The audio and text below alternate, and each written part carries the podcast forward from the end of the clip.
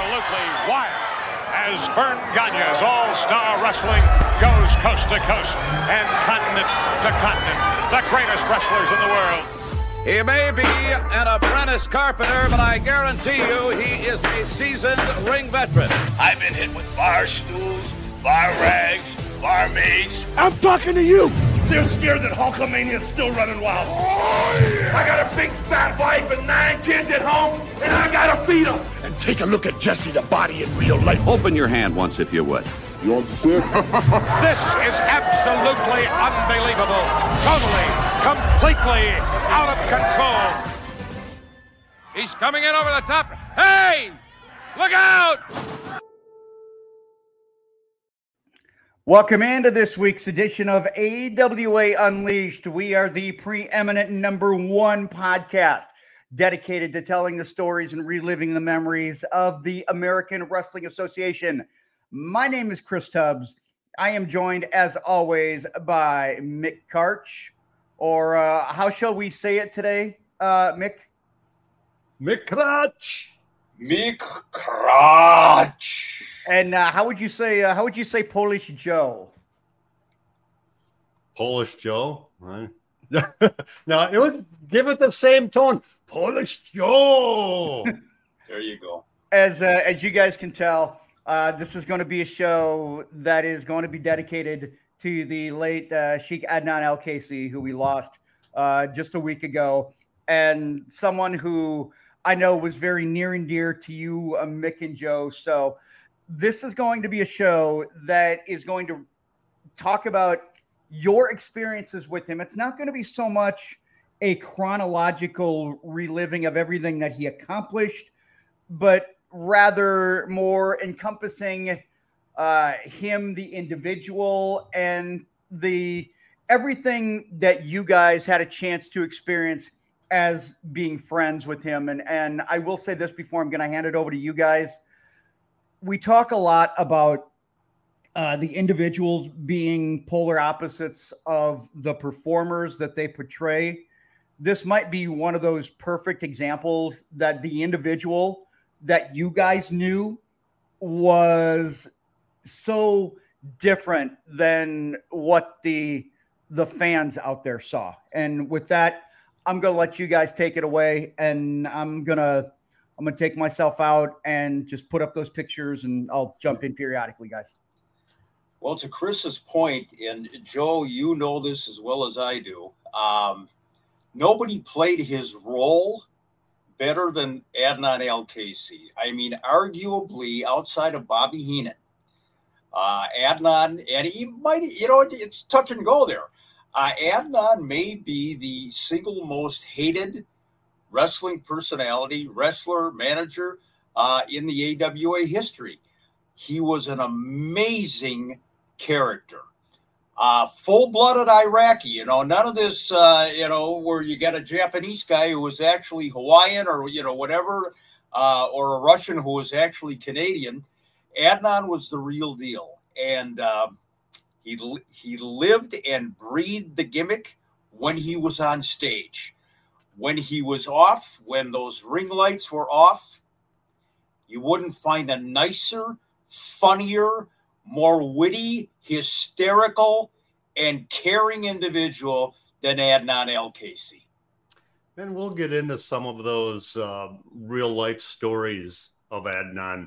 Um, but the one point that I wanted to touch on that you brought up, Mick, about him being the most hated gimmick uh, in the AWA in terms of not shouldn't say most hated gimmick, most hated personality. So growing up watching the AWA in the 1970s, uh, the Bobby Heenan family. Uh, I, I, don't think it's arguable, arguable, but anybody can argue anything nowadays, of course. Uh, but Nick Bockwinkel and Bobby Heenan were extremely hated. I mean, the, the entire Heenan family. Well, fast forward a few years, and I remember attending a match, and the main event was Sheikh Adnan El-Kaissie against Nick Bockwinkel. Now, if I'm remembering correctly, Heenan was not in Nick Bockwinkel's corner, but I don't think that would have mattered. What I found interesting and what strengthens the point of Adnan being uh, the most hated was that Nick Bockwinkel, for the first time that I could ever remember, was actually cheered and Adnan was booed. The crowd had chosen their corner, and it was not Sheik Adnan El-Kaissie. And as Nick Bockwinkel said when I first met him, then I must have done my job well, young man. Well, Adnan, you did your job well because you got over as being the most hated manager, wrestler, personality in the AWA and for many, many years. No question about it. it you know, we'll talk a little bit more about that uh, that Bockwinkel uh, babyface evening uh, without Bobby Heenan in the corner. Uh, there he is in, in all his glory. Sheik Adnan El-Kaissie. And this is something that's really interesting because in talking to our, our uh, esteemed leader, uh, Chris Tubbs, early on, he found it fascinating that Adnan really was a classmate of Saddam mm-hmm. Hussein and actually went to work for Saddam Hussein. You know, you get a lot of gimmicks in wrestling. Everybody claims something else, but yeah, yeah. this this was the real. This, this, this was legit, and it, it's it's hard in the wrestling business when you find something that is that authentic that you can go back and you can trace the lineage and it's real like it's it's not a gimmick. It, it's a shoot. It's not something that they fabricated for the sake of a story. Right. And yeah the, the more that you know i i was you know looking and you guys were telling me i just i find that so interesting that this was all part of who he really was. What what is even more interesting about that is how that relationship came to a sudden halt and and they actually kind of evolved into what could have been a dangerous situation uh, for Sheik. There you see Saddam Hussein and Sheik Adnan El-Kaissie. And, and Joe, I know uh, yesterday at uh, Adnan's service, you were talking about the position that he held in the cabinet uh, for Saddam Hussein.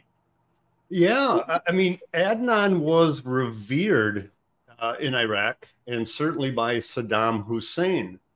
Um, there's the one story, well, two stories, but the first one was uh, was told yesterday by uh, Adnan's nephew, and that was when Saddam would negotiate. He would be in this room, and there would literally be piles and stacks of hundred dollar bills that Adnan would bring in whoever he's negotiating with.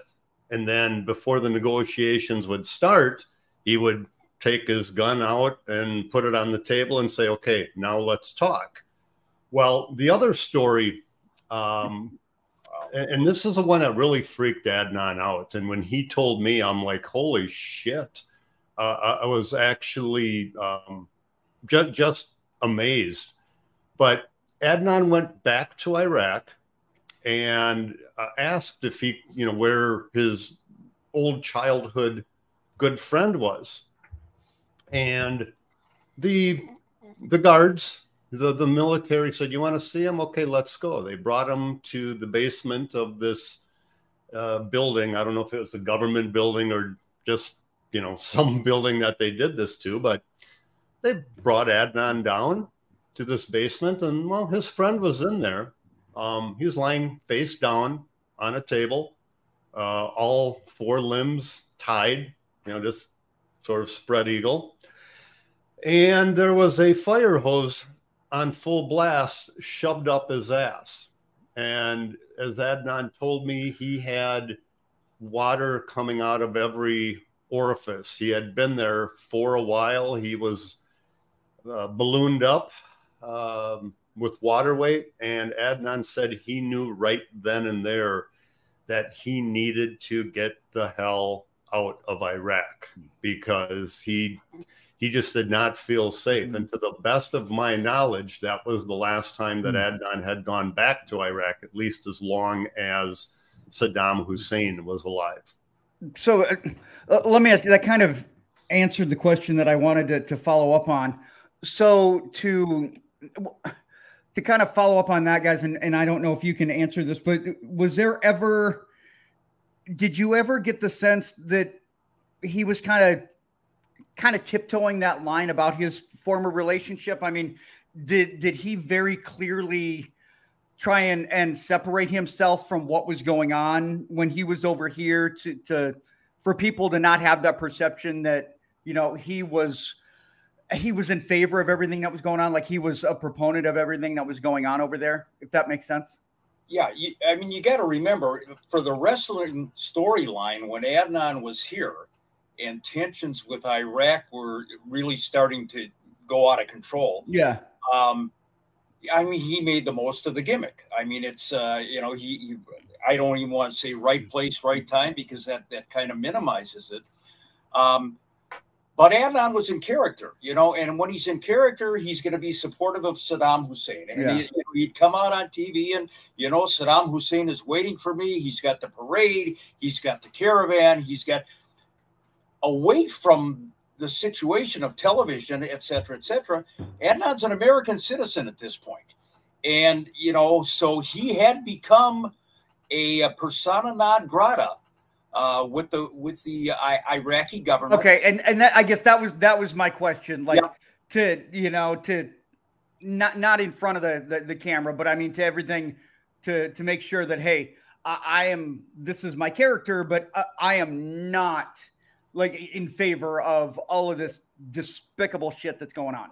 Oh, absolutely. Yeah, th- there's okay. no question about it. In his real life, in his personal life, the people who knew him knew what he was really all about. Yeah, and Chris, um, keep in mind early on the whole relationship with Saddam started because Adnan was a phenomenal amateur wrestler. Right. Yeah. You know, so he he came to America, went to Oklahoma, or was it Oklahoma State or Oklahoma? Oklahoma Yep, Oklahoma State.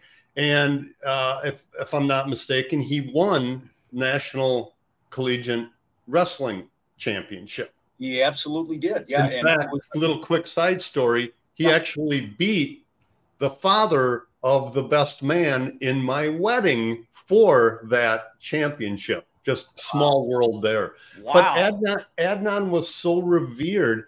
They had, I mean, they had Andre the Giant come over and wrestle. I mean, this was early 70s, I believe, but uh, Andre the Giant came to wrestle Adnan. Adnan won, of course, because, well, it's professional wrestling in front of a sold out arena. And Adnan went over and that's what was supposed to happen in Iraq, of course. Um, but he was he was the the the Ric Flair of Iraq. He was the the Rock, the Stone Cold Steve Austin, the the Verne Gagne, you name it. And Adnan was he was king in athletics in Iraq in the in, in his early career tremendous athlete, uh, tremendous wrestler, uh, obviously, as you said. There's an early picture of uh, Adnan, and I. That has to be before the the Billy White Wolf transition. Uh, that, that goes way back. Um, you know, Joe, you I, I, I want to touch on what you said about the sellout crowd that he wrestled in front of in Baghdad. This was not a sellout crowd of 17,000 or 18,000. This was 150,000 people. So when they talk about the biggest wrestling crowd in history, uh, that very well may have been it. And yes, it was a very smart move for Andre to do the job for Adnan. Uh, otherwise, Andre might have been part of the landscape at the uh, at the Baghdad airport. But uh, nonetheless, uh, we're going to just kind of gloss over, and I don't mean to use that term because you can go on the internet, you can see all the championships that Adnan won over the years, and there were several singles championships, tag team championships, you name it. We're going to talk a little bit about that, but more about the man himself And we got to start with that Billy White Wolf persona because here you've got this I- Iraqi comes to the United States in the late 1950s, and he had the look of a Native American. And lo and behold, all of a sudden you've got Billy White Wolf, and there he is. And you know, it's interesting when Adnan first came to the AWA and he's wrestling on television, it didn't click with me right away who this guy was, but I knew I had seen him before someplace. Finally, it came to me wait a minute, wait a second, this Sheik was Billy White Wolf.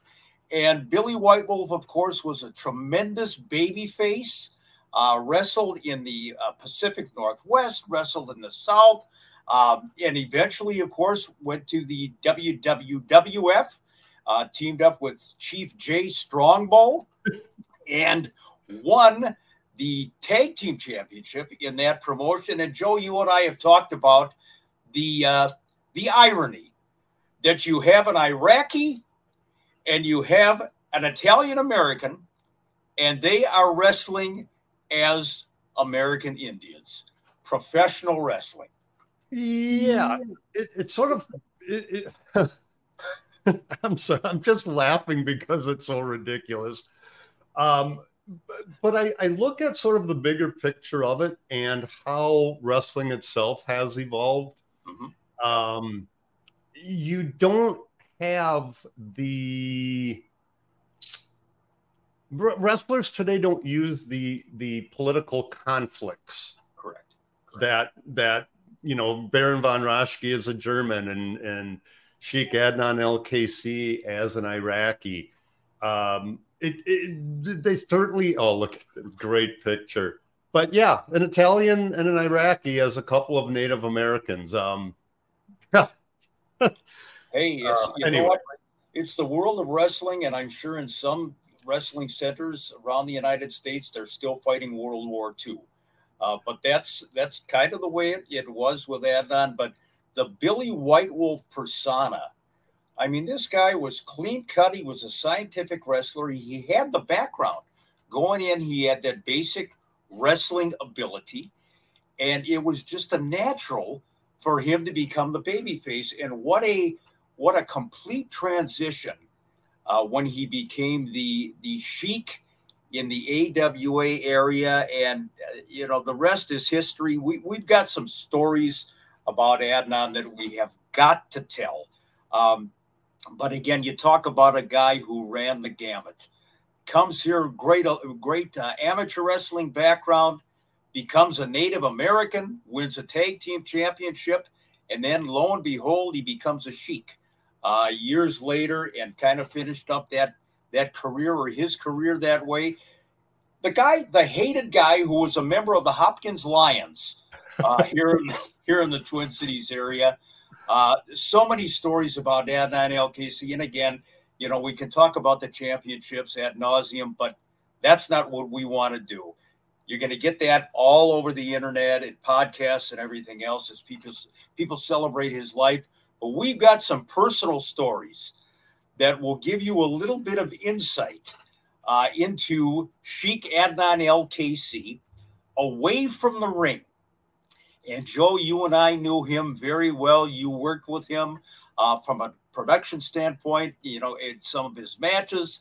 And I, of course, uh, called some of his matches, had him as a guest on SNR. That's what we want to talk about because you're not going to hear these stories anywhere else, folks uh, what what we call the real Adnan El-Kaissie. And of course, when he came to the AWA, he had that infamous run in with Tito Santana that really put him on the map. Uh, uh, Adnan's dancing girl got a little bit. Oh, look at him! Look at him there! Look at that that that damn sword! And we're going to talk about that thing too a little bit later on. but uh, Tito Santana the Adnan's dancing girl got a little bit too close to Tito. And Tito didn't move, but he was kind of eyeing her up and down. And uh, and she didn't go for that.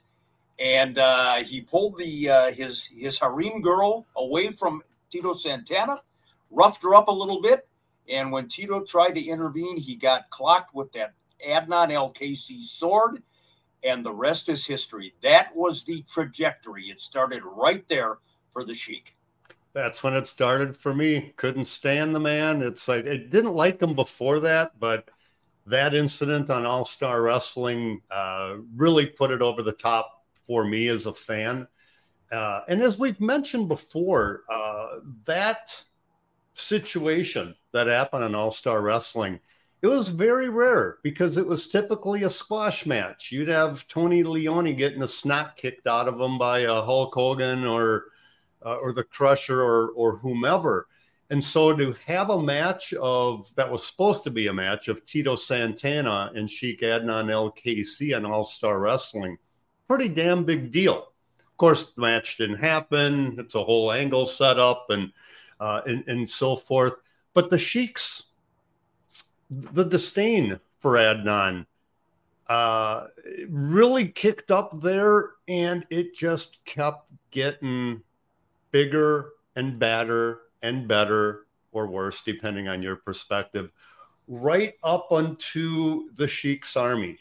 And what really put it over the top for me with Adnan was when he bought when he bought Ken Patera from the Sheik's army.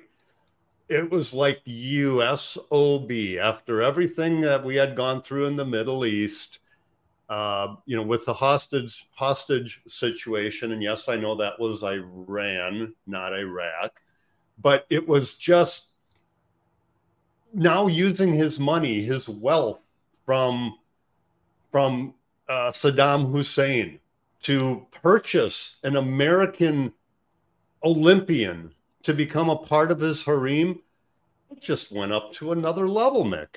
Makes you sick to your stomach, doesn't it? You know, I mean, the, the guy had no scruples whatsoever. And and Jerry Blackwell, a guy from Georgia, Stone Mountain, Georgia, good old American boy, and Ken Patera, I mean, these guys sold their soul to Sheik Adnan El-Kaissie.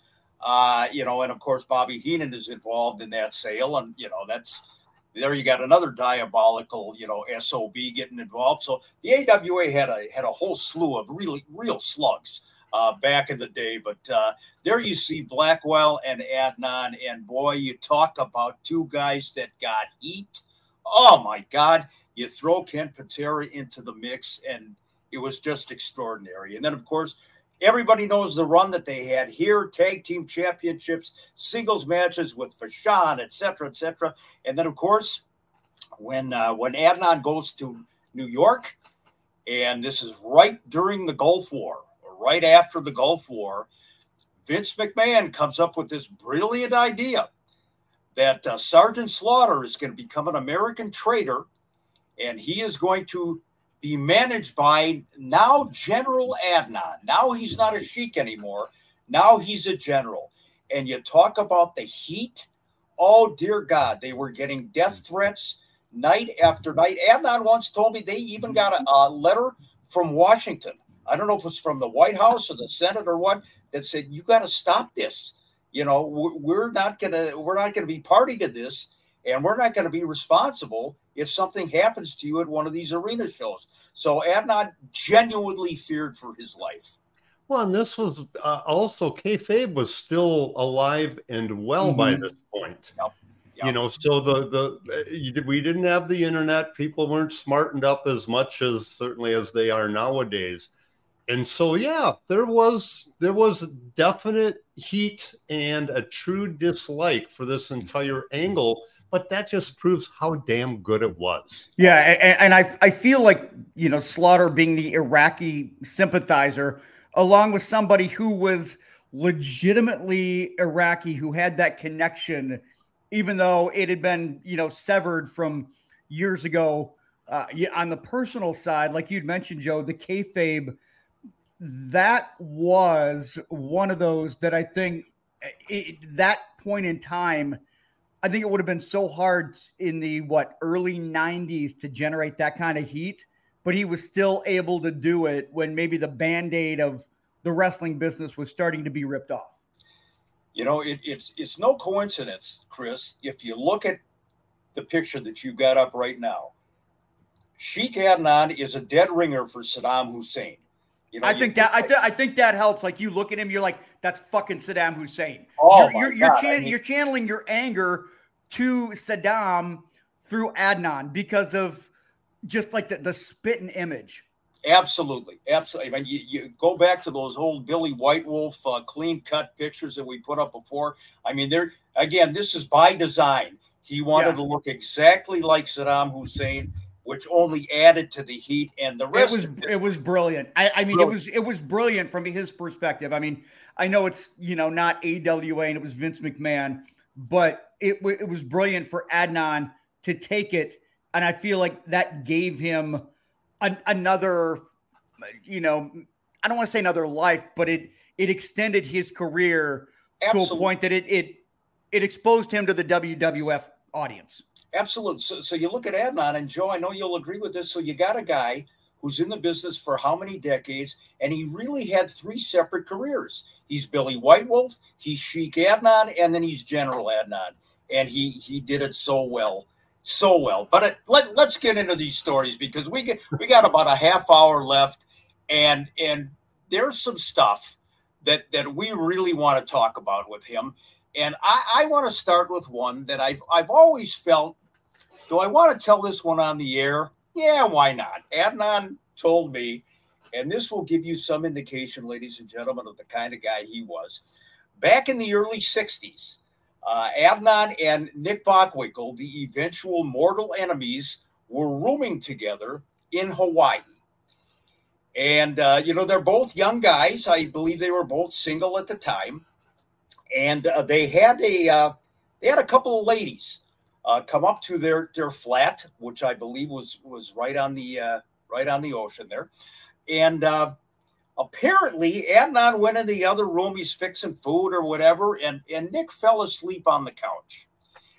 And when he fell asleep, the young lady that Nick was with suddenly decided to use body paint on Nick. And uh, Nick, I, I don't think was fully clothed at the time, or, you know, he was partially clothed or whatever. And all of a sudden, to hear Adnan tell it, and they were using kayfabe, so Nick was referring to Adnan as Billy. Uh, Adnan hears Nick yell, Billy! Adnan goes running into the living room to see what's going on, and poor Nick is having an allergic reaction to the body paint. And let me just say this uh, Nick's grapefruits were slowly expanding into watermelons uh, right before Adnan's eyes, and they actually had to call an ambulance and haul Nick to the hospital with his with his balls the size of, of globes. And of course, you know, to hear Adnan tell it, I've never seen anything like that in my life, you know. Uh, so that's that's just one story about uh, about Sheikh and Nick, and we have we have so many more. Yeah, Adnan. So I was a an AWA fan in the '70s, in fact, the early '80s. Uh, I didn't start until uh, October 7th of 1985. And early on, I wasn't directing yet. I was still, you know, green in the business, green in uh, in video production. So I was running camera.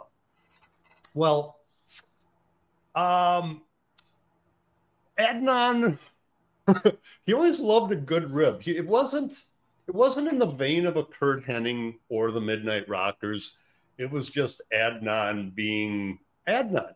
Gotcha. So I'm running camera and like we're taping. Okay, I've got Larry Nelson right in front of me with whomever is going to be uh, on the interview with them. Got my headset on, got my hands on the tripod handles, and all of a sudden it's like, what the hell? Somebody's trying to stick something in my ass. Obviously, I got my jeans on, it's not going in there, but keeps poking me in the ass. I'm turning around, and there's Adnan with his sword still in the sheath and just sitting there poking me for the entire interview. And I'm like, Adnan, I've, no, I've got, I'm, I'm working here. It's, I'm a 20 year old kid starting in the business, working with guys who I had watched in the ring and idolized to a certain degree. I, they weren't my heroes or anything, but I had admired them, been fans of theirs. And there is just Adnan just sticking, sticking it up my ass. So the interview gets done, and I apologize to Mike Shields, who was the director at the time. I go, Mike, you know, sorry, I got Adnan, you know, trying to rib me and sticking a sword up my ass. And Mike Shields just replies, Well then, young man, welcome to the club. And that says it all. And you know, I had the opportunity, I don't know if it's an opportunity, if, if I use the right word. Uh, Adnan was working an independent show somewhere and it was outdoors, and I was introducing him as he was making his way to the ring. Well, you know, I had kind of an ample posterior back then in the day as well. Not that I don't now. And I was sitting on a folding chair, and apparently half of this posterior was hanging over the chair. That's a that's a later shot of me interviewing Adnan. But as I'm saying from Baghdad, Iraq to blah blah blah, I got a shot with the sword as well. The old proctologist gave me a, gave me a shot. So Sheik Adnan Al-Kaissie became she and uh, and then of course he had to wrap the wrap the turban around his his face, but you could see he was shaking uh, with laughter. So he, he he got me too. Uh, he, How did you introduce him, Mick? I don't want to do that again, Chris, because uh, the, the, vocal cords almost went that time. Um, I, I, I something like that. Um, let, let's fast forward. Speaking of swords, to the infamous incident on Saturday night at ringside. Adnan is in the studio and he is going to promote a series of matches that he has coming up for Eddie Sharkey's PWA promotion. And he's got a watermelon with him. And I've told this story before on the air, but it bears repeating because again, it's it's Adnan. And the idea was that at some point during the interview, Adnan was going to go over to this watermelon, which was positioned on a table, hit it with his sword and split it in half. And this was going to represent all his future opponents in the PWA Charlie Norris, Tommy Ferrara, whoever the, the case may be. Well, it took us about 15 minutes to get the damn watermelon. And there's there's Sheik with uh, with Eddie Sharkey. It took us about 15 minutes to position this watermelon on the table because the damn thing kept rolling like it was going to fall on the floor. So we're holding up taping while we get this thing positioned. Now we come back, and Adnan, you know, what are you what are you doing here, Sheik? What do you got a watermelon? Put the put the sword away, Sheik. No, this represent Tommy Ferrara, Charlie Norris. And he hits the watermelon with the sword, splits the watermelon in half, but the sword broke. the sword broke away from the handle. Sheik's heirloom sword. Uh, jewels are flying. The, the sword is broken. And I looked at Adnan, and he's just beat red. And I'm holding, I'm stifling a laugh, and Adnan is furious. And as soon as the camera turned off, God damn it, I should never. I don't know why. Uh, next time I bring a tomato, you know. it was classic, classic stuff. He was furious. He was furious. And that sword, I, where do you take it? A sword repair shop? I, I don't know. But uh, that was just another incident uh, with Adnan Al-Kaissie. And, and Chris, I know you have a, uh, a favorite story that you would like us to tell as well here? Yeah, I, I, I don't know if you've told it here on the podcast before. If you have, I apologize. But I tell me about the bike story and how he approached uh, apparently uh, a young man who was on a bike that he had made himself. Um, this is the the essence of Sheik Adnan there was going to be a card in South Dakota, and uh, we were going to be traveling to that show, and we were going through an area of heavy traffic. The Minnesota Renaissance Festival was going on at the time. So before we get out of the state of Minnesota, it's bumper to bumper to bumper traffic. I mean, we are at a dead stop. And Adnan looks off to his right. I'm in the back seat. I believe Jay Soltis, referee, was driving. And Adnan looks over and he sees a kid, probably 12, 13 years old. And this kid is obviously, I want to be politically correct here. Some he's a little touched. Well, Adnan rolls down the window, and we're all thinking, oh, please. No, no, and not leave him alone. And I'm just sinking in the back seat. And Adnan yells to this kid, this innocent kid, Come here, you prick. well, the kid, I I don't know if he was he was like a deer in the headlights. I don't know if he was mesmerized by Adnan. Instead of doing the smart thing and hightailing his ass out of there, he walks so kind of walks his bike over to where you know the, the car, and Adnan says, "Where did you get that bike?" I made it at home, sir. I can see that you made it at home. One wheel is small, one wheel is big. Where do you who who taught you how to make a bike? And this poor kid, I'm telling you, Chris, the beads of sweat, the tears are forming, and I just I kicked the back of Adnan's seat, and he rolled up the window, and I'm telling you, to this day, the kid is probably 10, 12 years ago. The kid is still there. He's still going in circles in that little parking lot on his homemade bike. Adnan knew no boundaries. Oh my god! I, I hear that story and it's so inappropriate, but it's it's.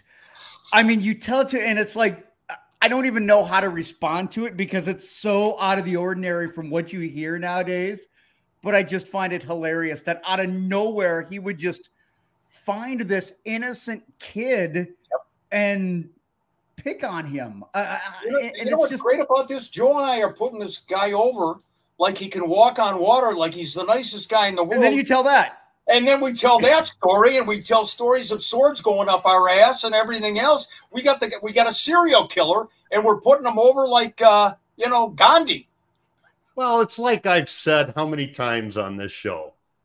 Professional wrestlers are just old teenagers.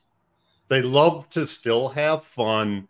Sometimes it might go a little bit further than it should, but they just love to have fun. And when you're traveling on the road by car with a bunch of guys, you know, for a couple, two, three, four, sometimes longer hours, you got to find something to do. And then sometimes the ideas are good, sometimes, yeah, not so much. But yeah, Adnan, as I said earlier, he loved to rib people, and that was uh that was a good one.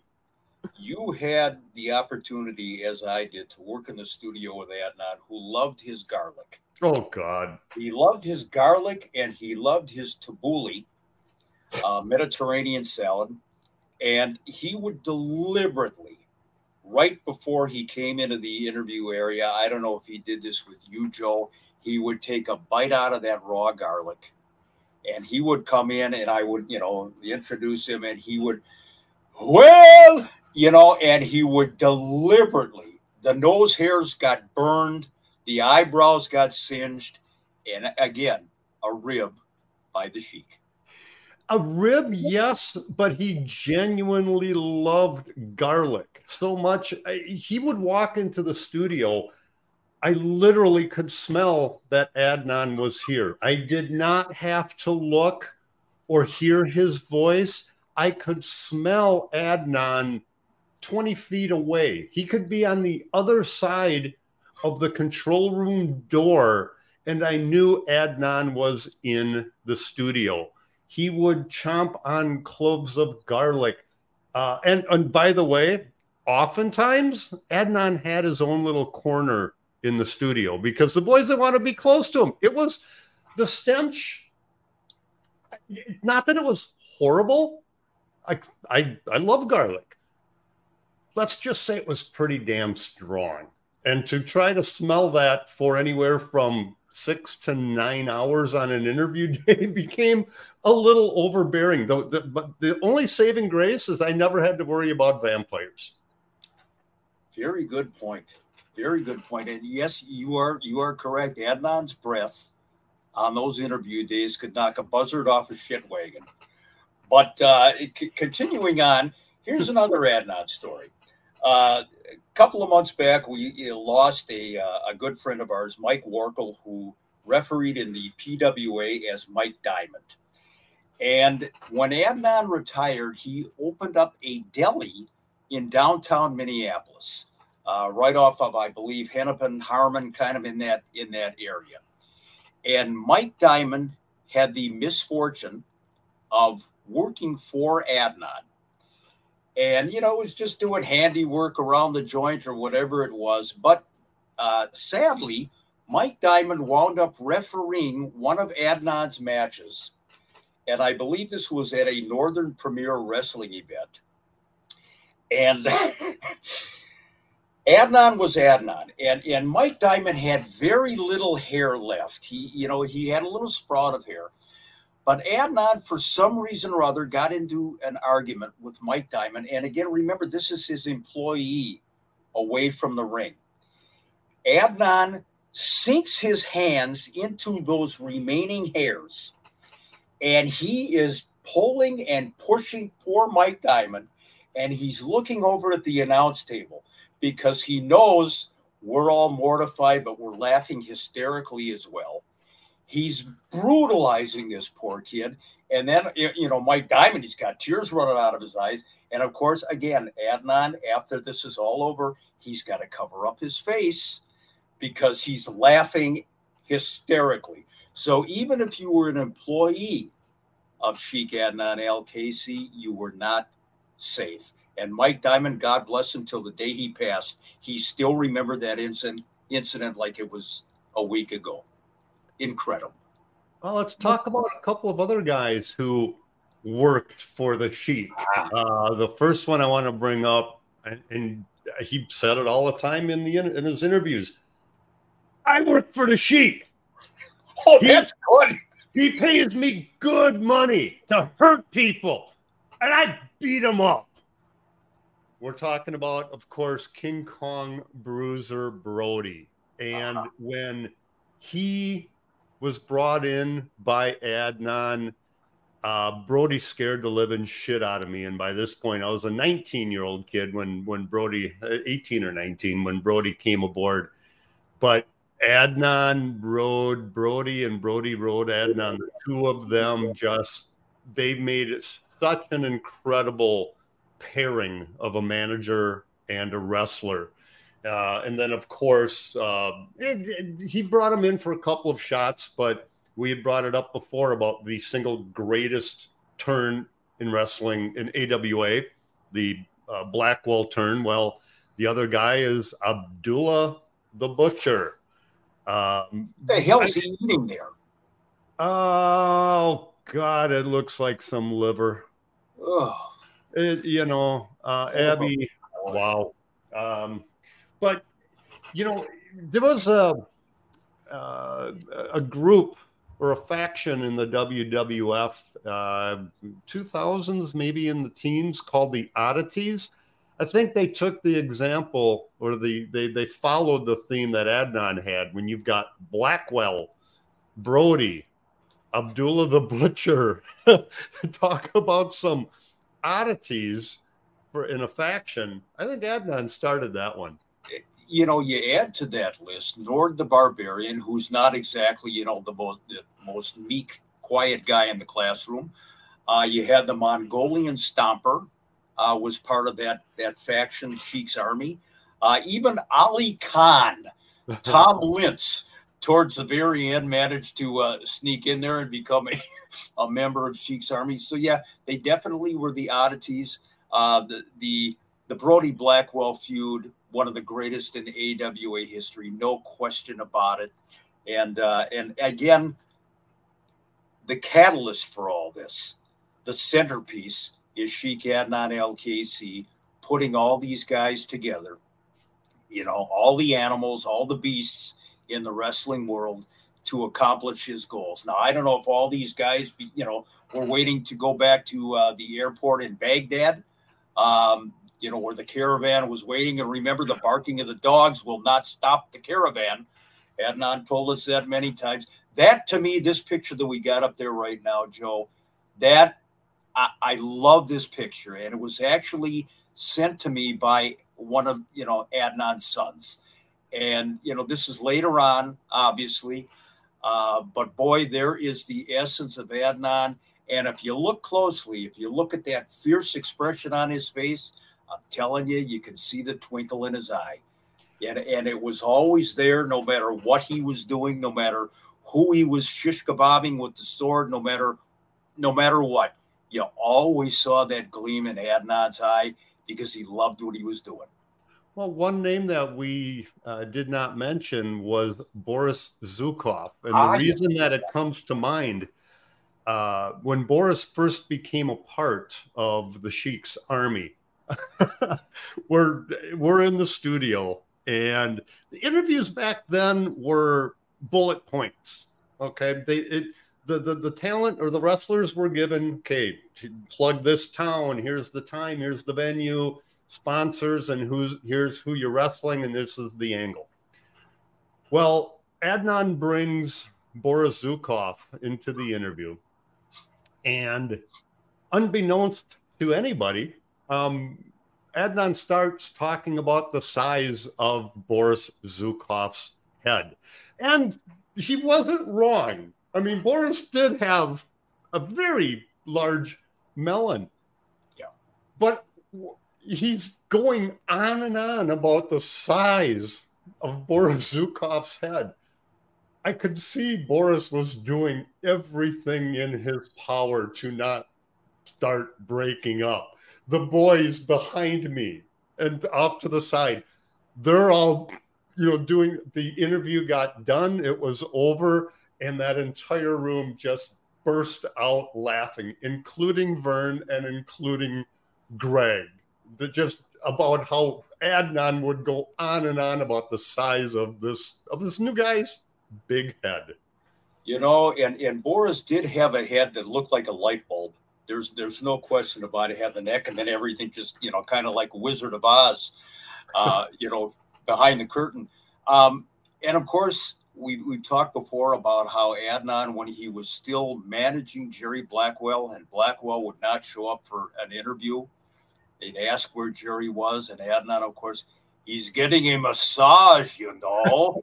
It takes two, three, four women to massage because he, he has a big back, you know. it was just what we're trying to do here, folks, and I hope we've done it, is give you the essence of Sheik Adnan Al-Kaissie away from the ring. And I mentioned he was a member of the Hopkins Lions. Uh, he was a very giving individual although his reputation was that he tossed nickels around like they were garbage can covers. Uh, but Adnan was, if if Adnan liked you and he liked a lot of people, you were a friend for life. And when you walked into that room, that interview area, whatever it was, you know, whether he's yelling at you, Joe, you know, about your heritage, or he's, you know, yelling about me, asking how my crotch is, which I, I never quite understood why he was fixated on that. And there's there's a shot that I love. This one goes back 31 years, and uh, that's Chris Markoff, Wally Karbo. There's Adnan, uh, Stan Kowalski, Kenny Jay, and uh, Dr. X, uh, along with myself and Stan giving me a, a little chiropractic treatment there. Um, Adnan was a gem of a guy, and as we're wrapping up here. Um, you know, a couple of years ago, Adnan tragically lost one of his sons, and uh, you know, to a, a, an overdose situation, and it, it, knocked him for a loop. Uh, there was a lot of you know disbelief on Adnan's part. Uh, this is kind of as he's entering his twilight years in Hawaii. It was a tough road for him to to hoe back then. Um, so things started changing in Adnan's life and the last couple of, couple of years, especially the last six months or so, uh, were not very kind to Adnan from a physical standpoint. But I want to tell you, and, and I've I've said this before, and I'm sure you agree. And I, I mentioned this on, on the Slick Mick page. In the wrestling world, you got over the years, if you're around long enough, you got hundreds, thousands of acquaintances, and you got a handful of friends. I mean, real friends that you develop that bond with that lasts for years and years. And uh, for me, Adnan Al-Kaissie, um, just one of the greatest greatest friends I had in the wrestling business. He ribbed the shit out of me, but I loved it. I loved every minute of it. And uh, talk about a guy that's going to be sorely missed, not just because of his his wrestling prowess and his managerial prowess and his talent in front of the microphone, but because of the kind of a human being he was. I absolutely uh, love this guy. Uh, rest in peace, Adnan. Yeah, the um, just sort of reflecting back the last time that I saw Adnan, it would have been uh, just over two years ago. Um, it was uh, an event down in Stillwater, and uh, I was I was at the show uh, working backstage, and the promoter had told me that Adnan was going to be here. Now, I had not seen Adnan since I want to say 1989, and this would have been August of 2021. So 32 years, and there, my rightfully so, my head is cut off. So I apologize for not sizing that properly for you, Chris. But um, it, it was at that event, and uh, when he told me, I got the promoter told me that Adnan was going to be there. I got excited because I hadn't seen him for so many years. He had you know moved to uh, Hawaii and so forth, and when he pulled up his daughter drove him in this big black uh, uh, SUV. I'm like, okay, this is appropriate. Here we, have got Saddam Hussein Jr. pulling up, and when as I'm walking towards the car, I could see Adnan looking at me, and he just had this big smile on his face. But it wasn't it wasn't a clear smile, and by that I mean that he when he looked at me and saw me, I got a glimmer that he knew who I was, but it had been so many years. And as Mick referenced, I mean, Adnan had some uh, some health issues, shall we say, at the end, and uh, went to the passenger side door, opened it up, and I go, Adnan, you chic, you chic's a freak, you cockroach. Another one of his things that he always loved to say to Gary DeRusha and I. And he looks at me and he's still got that brilliant Adnan smile. And I go, Sheik, remember who I am?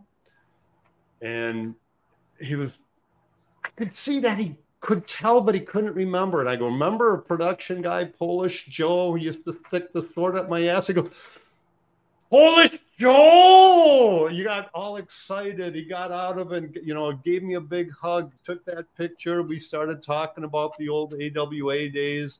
Uh, he looked, still looked great, had that tan that he always loved to have. And then I proceeded to tell him when we got done with our little shtick and told him, hey, um, uh, we, we, we got a, a wrestler over here, Eddie Sharkey. Remember Eddie? Oh, yeah. And to see and I recorded it, put it on my uh, Facebook page. The two of them slowly walking back together again, and they got back together. And for that instant, instant, I had my childhood come back to me, and I could see that these two legends got back together again for the first time in so many years, and seeing them in their uh, advanced age, their physical limitations were very evident. But I could still just look at them and smile because for that instant, I'm watching All Star Wrestling on Saturday evenings, later Sunday mornings, and reliving those early days of the AWA. So, Adnan, thank you for everything you did. I grew up hating you, and that means that you, sir, did your job well that he did, and and Joe, uh, very well put. You know, you captured the essence of the old school wrestlers, guys that uh, we grew up with, that don't see each other for decades, and then when they reunite, it is it's just like old home week, and it was it's great to see. And uh, in conclusion, um, again, if you want to read about Adnan Al-Kaissie's wrestling career, it's on the internet. It's out there. Uh, we wanted to uh, kind of show you a different side of Adnan. And uh, if you thought he was this mean, nasty, horrible infidel, uh, you know, that wanted to take the, the titles back to Iraq, that was not the case. Uh, Adnan was, uh, he loved his country. He loved the wrestling fans. And uh, we loved him. So, Adnan, uh, in conclusion, my friend, fly high and uh, thank you for everything.